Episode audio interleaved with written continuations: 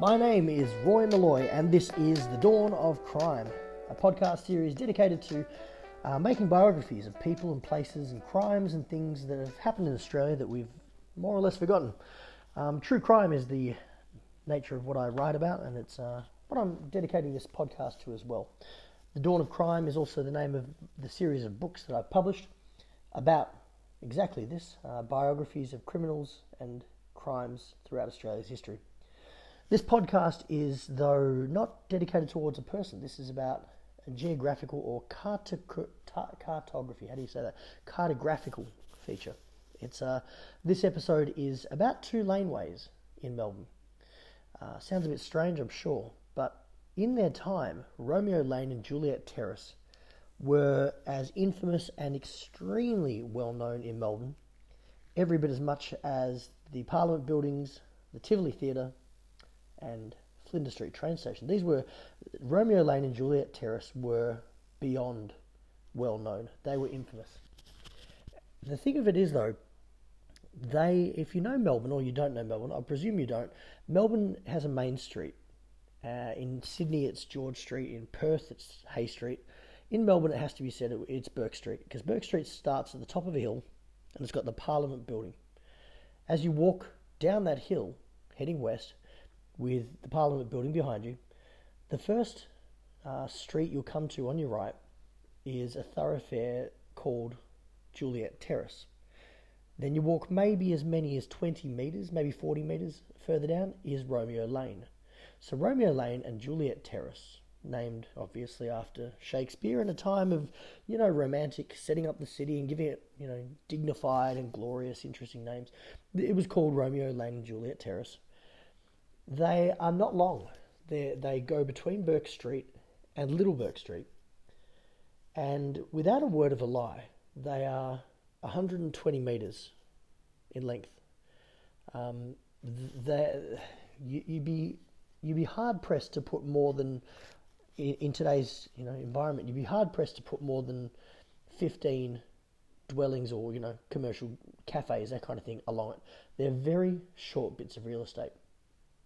Where they come out into Little Bourke Street, also there's, there's still one or two remaining buildings from the early, you know, the eighteen seventies, eighteen eighties, and they're small, um, they're, they're single story, and they're pretty featureless. And so that's pretty much all you can say about it. They are featureless laneways.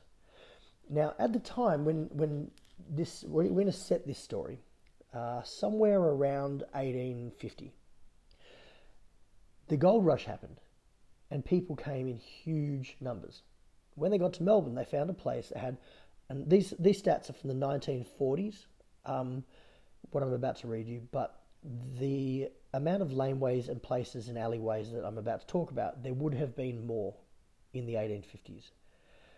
But by the nineteen forties, Melbourne had one hundred twenty-five laneways, eighty-seven places, and eighty-seven alleyways. The, these are streets, for lack of a better name, that are just too small. They're dead ends, or you know, they're, they're too small to be a street. But even then, there's a whole, maybe as many as a hundred other small adjuncts off a main street that's too small even to be called an alleyway. And and there'd be service laneways that you'd kind of back a horse and cart into uh, while a guy goes in and unloads the um, the outhouse buckets, or you know, that, that takes the waste away. So there were heaps of those as well. Now, Romeo Lane and Juliet Terrace were, though, uh, thoroughfares. You could go between one street, down them, and get to another. So that's that's what you're looking at here, is just two very small, unassuming bits of real estate in right off Melbourne's main street. Little Lonsdale Street tends to get uh, talked about as this, you know, uh, an area of uh, red light crime. Uh, Madame Brussels, the Madame, had brothels in Little Lon, and I'll get to that later, but Little Lon seems to have been remembered very heavily, whereas Romeo Terrace and Juliet Lane, uh, sorry, Romeo Lane and Juliet Terrace have been more or less forgotten. But they were, without question, uh, they exceeded the infamy at the time of Little Lonsdale Street. Now, um, this this story that I'm going to go through, it, I've cherry picked some of the newspaper references that really kind of wrap this up into what I can use in the, this podcast. But as you research Romeo Lane and Juliet Terrace, you are flooded with options. There there are just so many cases. I mean, some of them are gory, some of them are fascinating. A lot of them are just as simple as a mugging and pickpockets. But there are so, so many references to crimes that happened in Romeo Lane and Juliet Terrace. Um, when Gold Rush happened, it also brought with it um, uh, every kind of vice you can imagine. It brought uh, sly grog, opium, prostitution, uh, stolen tobacco, an array of weapons. And they flooded Melbourne streets, and naturally, like any kind of liquid, they kind of pooled in the darkest, grossest recesses of the city, and that was Romeo Lane and Juliet Terrace. Um, the, the the article I'm about to read you is from the Argus newspaper on the ninth of June, eighteen fifty-seven. So this is when the gold rush is really thumping. It's going at its, at its hardest. And it's about uh, a lady called Janet Burt. And she was the first uh, case where somebody showed up dead in... showed up, somebody died in Romeo Lane or Juliet Terrace. Now, the place had been really watched by police, and they, they've been working hard to try and get down there, but it was a very, it's a very narrow laneway. The, the buildings are only wide enough, so the street is only wide enough in these lanes to get a horse and cart down. At night, without light, they would be incredibly dark. You, before the advent of, you know, good access to gas lights and then electricity, that was a real hazard. You wouldn't go anywhere you didn't know in the dark, especially if you're going down a laneway that has little adjuncts off it where you can get a horse and cart that can pull in, and there's, there's doorways, and it was just a, a treacherous, dangerous place. So this article talks about the first death that was, in this case, in Romeo Lane, from the Argus.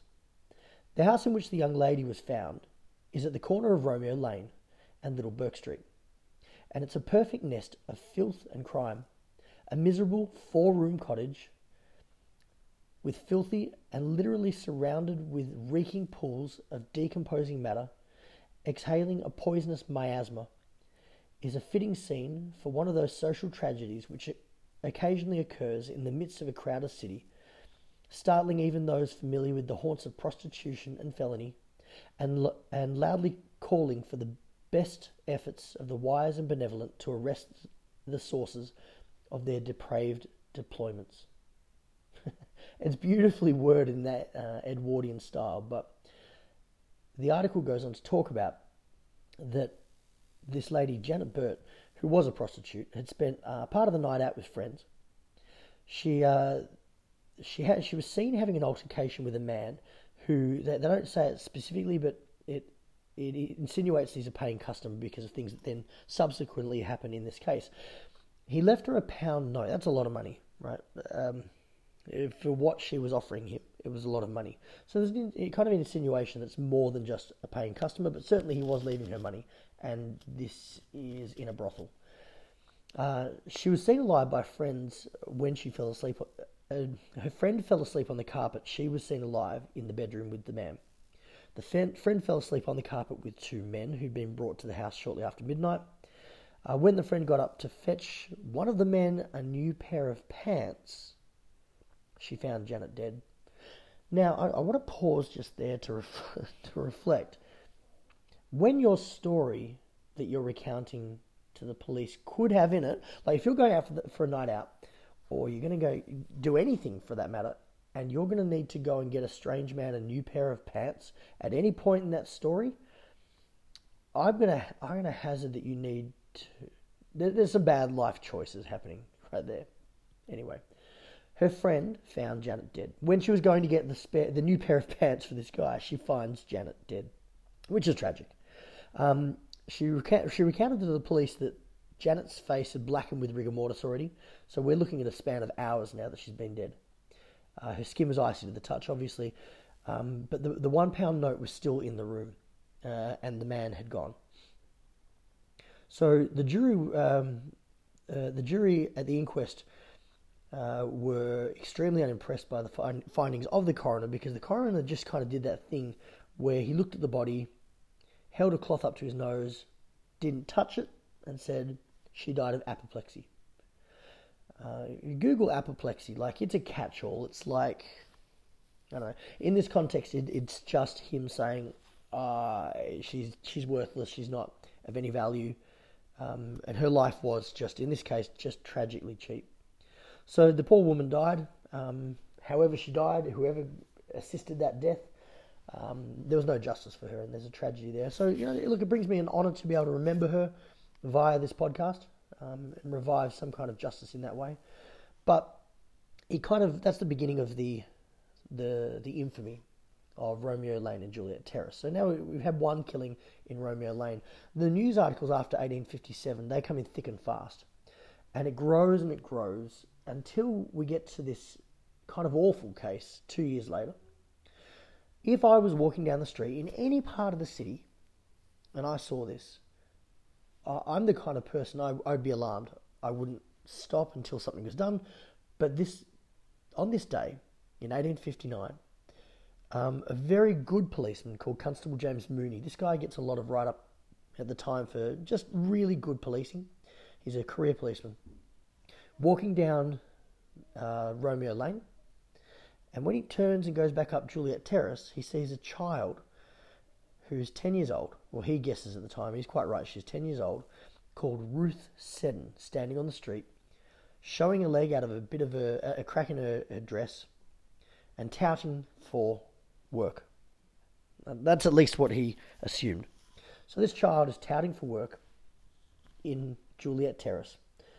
Um, and so he, he, he said, where are your parents? And she said, oh, my parents are dead. She said, well, your parents are dead. Who are you living with? She said, oh, my, my sister. Well, my sister's inside there. It's a brothel, and it's a well-known brothel called uh, Victoria, the Victoria Hotel. Uh, it's a single-story place, a couple of small windowless rooms, and uh, inside he found a woman called Martha Lewis. Now, Martha is she's a piece of work. At this part of her journey, she had she wasn't entirely well-known to police or the media. But over the many years that followed, you, you, you see what she's made of. And so then he he had a gut feeling. He's a good cop. And he took both of them to the watch house, sat them in separate rooms, and questioned them, and questioned them. And they both stuck with the story. Oh, no, she's my sister. Yeah, she's my sister. Until eventually, um, you know, she's, she's a little girl. Ruth's story changed, and she started explaining that that wasn't the truth of it. So what eventually happened is Ruth explained that she lives in a, an area called Collingwood Flats. That's not like, you know, the apartment buildings in Collingwood. It was a part of Collingwood called the Collingwood Flats. Um, she lived there with her parents, and her parents were good people. They were a middle-class family. Dad was a carpenter. Um, but Ruth, being a, you know, ten-year-old, she's a bit rowdy. Worth noting at this point in the story that the legal age for consent in Victoria or Australia at that time was fourteen. So turns out that Ruth, in fact, was twelve years old, not ten, but nonetheless, she was kind of approaching that age. I'm not, I'm not justifying any part of this, but that's socially and emotionally where she was at. So she was, she was looking to expand her wings. She had dreams. She was becoming her own person. And as a little girl, she'd walk past a, a, a photo studio, a place where you get your photo taken. And that was revolutionary, getting a photo. I mean, that was, at the time, that was as impressive as anything we've ever seen. You know, there's massive waves where all of a sudden cinema becomes a big thing, or television. When people started seeing photographs, not paintings, but a photograph in that hyper-detailed way that photos can in shop fronts, it, it was it was miraculous, like a real miracle to them. And they'd stand and gather to see the new photos put up, and it was incredible. And she stared at them like all the other little children, and she imagined herself being photographed, and you know, it was, it was the kind of thing she would absolutely never have afforded herself, and maybe twenty years later she could afford it. That's kind of what we're looking at. And at this shop, she'd stand and stare at these photos of rich people uh, that were then, in, in, in that context, were celebritized. You're staring at somebody and wishing you were them, kind of thing. And the little girl standing, looking at the, the, the window, and uh, uh, Martha Lewis kind of slides up beside her like a serpent and starts grooming her. And she said, oh, yeah, do you like the photos? Oh, yeah, I love the photos, she said. And Ruth said. Martha said, well, you know, I, I know a way you can get photos taken. Oh, really? Now, this little girl went, you know, that's like saying I can put you in the movies. And so Martha kind of groomed her and explained to her, you come to Melbourne, you do this work for me, and I'll give you the money and you can get your own photos taken. So off they went. And that was exactly the moment that Constable Moody found them. So it was honestly a, a fluke of a miracle that she was found at exactly that, on her first day on the job, before any harm was done, and she was returned to her family. And it was a great bit of policing, but that's the the degenerate kind of person that was living and working out of Romeo Lane and Juliet Terrace. So then, again, like I said, newspaper stories come in thick and fast, and I've, I've cherry-picked a few that kind of really give uh, some some understanding to what they were. They, Romeo Lane and Juliet Terrace start to gather a bit more infamy in a... Uh, criminals... Like, nobody li- likes the, the reality of the brutality of crime, but then when you get a criminal like, I don't know, Squizzy Taylor or, you know, Tilly Devine, and they, they add some flair to it, people start to forget the horror of what they do and they glorify it. And that became the case when a high-profile bank robber and his gang uh, were, um, they, they were staying in uh, Romeo Lane and Juliet Terrace when they were arrested. Um, they robbed a bank in Collingwood. The names were William Carver, Jeremiah Phillips and James Anderson. And so they robbed a bank. Uh, they were very well known as just, you know, debased thieves anyway. Um, but their bank robbery was fraught with blunders and ultimately it saw them get arrested uh, at a place just off Juliet Terrace where they were trying to hide out, I guess, and, and they went to... So that kind of... That high-profile bank robber story gave it a little bit more infamy, and they were rounded up in that area, and it became, you know, known that that was where criminals were. I guess um, it's about that time, eighteen seventies, early eighteen seventies to eighteen seventy-four, that Carol, Caroline Hodgson, and that's now we come back to she's Madame Brussels. Madame Brussels was a, again a high-pro. She was actually, interestingly, she was married to a policeman in her early life, and then she went on to be the most infamous. Uh, brothel running madam that probably Melbourne's had in a very long time, or if ever. Uh, she was recruiting sex workers from Romeo Lane and Juliet Terrace in eighteen seventy-four for her own places on Little Lonsdale Street. Um, but then you move through to the eighteen seventies, um, and, and it's about that time gaslights become uh, more prevalent in that area, and that cha- it's a bit of a game changer. My first episode in this podcast series was about um, was about Cranky Bella, and it's a, it's a great piece. Uh, that's a, a story about a woman who rented a small windowless room above a printer's in Little Lon- in, in um in Juliet Terrace, and she rented it. Then the next room, then the next room. She was running a brothel, and so that's about this time frame as well. It's worth a listen if you haven't already. Um, it's about that time, so the eighteen seventies. In a single night, there's fifty arrests recorded in the same night between Romeo Lane and Juliet Terrace. These include um, people who were under the influence of uh, just uh, drunk, or they demonstrated unlawful means of support. That means they've got money, but they've got no job. So then there, there was a law that said that they could be arrested because the assumption is you've either stolen it or you're getting it through illegal activities. Uh, there was prostitutes arrested, there was vagrants, uh, sly grog sellers, pickpockets, um, but fifty arrests in one night between two lanes that are you can almost kick a football to the end of. You know, it's incredible stuff. The the newspaper then, these are some of the newspaper headings and sentences from that time period. And I quote, "He was now keeping a brothel in Juliet Terrace, the age twenty-sixth of March eighteen sixty-one. Next one. Charged with being a keeper of house frequented by thieves in Juliet Terrace, the Argus nineteenth of April eighteen sixty-one. Ellen Porter was charged with being the keeper of a disorderly house in Juliet Terrace, the age eighteenth of June eighteen sixty-one. Uh, and they go on and on and on. They kind of come to a place in the late eighteen sixties where the police knew they had to do something, so by the eighteen seventies, but it, the turning point really was a young girl, uh, and the, the newspaper says, Mary A. Turnbull, a young girl, apparently no more than sixteen, was charged with vagrancy. She was apprehended by Detective Easton in a brothel in Juliet Terrace. Her mother was a prostitute living in the same street. And it goes on to say that this is now at a place where two generations of criminals are here. And so by the eighteen seventies, the police start to really look at it. There's the knife fights become more frequent, but um, this this case that I've chosen to illustrate it was it, it gives some more personal stuff about it. Like a lot of the time they say, ah, and he walked down the street and he was stabbed. Doesn't tell you much about the story. But th- this one's also interesting because there's a man of colour. He's um born in the West Indies, and uh, he's a cook from a ship that's in dock, and he's just you know strolling around Melbourne. He's a small guy. He's five foot four, and his name is Prince Moody. It's a great name, isn't it? Prince Moody. So Prince is a he's a respectable man. He's got a wife and a couple of kids, and he's walking around Melbourne. Uh, but being a cook, he's got a cook's knife on him.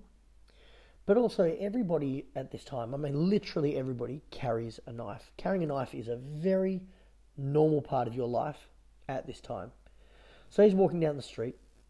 Um, uh, frustratingly, no evidence or records relate to the criminal. He's a fellow called William Holdsworth. I can't find much of anything about him.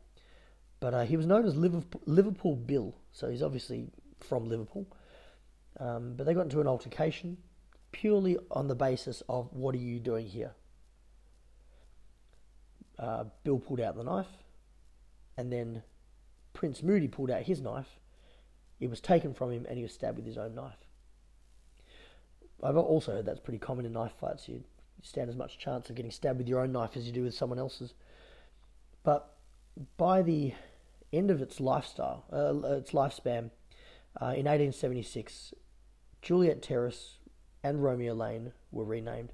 They knew that by eighteen ninety that, that no good was going to come of these places. They started a beautification program. They started closing down tenants that were not what they wanted, um, and they changed the name. So now uh, Romeo Lane is Crossley Street, and Juliet Terrace is Liverpool Street. Ironically, as you go down Bourke Street, at the place you turn right for either of those, if you turn left, you'd be facing the enormous three-storey building that is the Salvation Army headquarters. Um, I don't know if they had much to do with Romeo Lane and Juliet Terrace. I've asked the question. I can't see a whole lot of evidence for or against, but um, you know, it's an interesting thing that they, they moved in there about the same time, and and they were such a, a huge part of Melbourne's welfare problem. So that's the story of Romeo Lane and Juliet Terrace, and it kind of gives a snapshot, I hope, of what life was like in the earlier part of Melbourne and its criminal um, entities. Romeo Lane and Juliet Terrace were also a popular haunt for a very young Squizzy Taylor and his brother Claude Taylor, working in a pickpocket gang called the Bourke Street Rats. They were a push gang, a pack of children thieves that had literally one hand in everybody's pockets as you walk down Bourke Street, but that was, they were their escape routes, straight down Romeo Terrace and Juliet Lane. Uh, thank you so much for listening. Uh, I've enjoyed this. I hope you have too. Uh, in the meantime, I will be uploading some more stuff in the following weeks. Uh, I've got a whole bunch of other podcasts that I hope you'll enjoy. Um, and the book series is called the same thing. It's The Dawn of Crime. If you have any interest, jump onto my uh, Facebook page and check those out. Otherwise, Google The Dawn of Crime by Roy Malloy, M A L O Y, and enjoy some of the other details.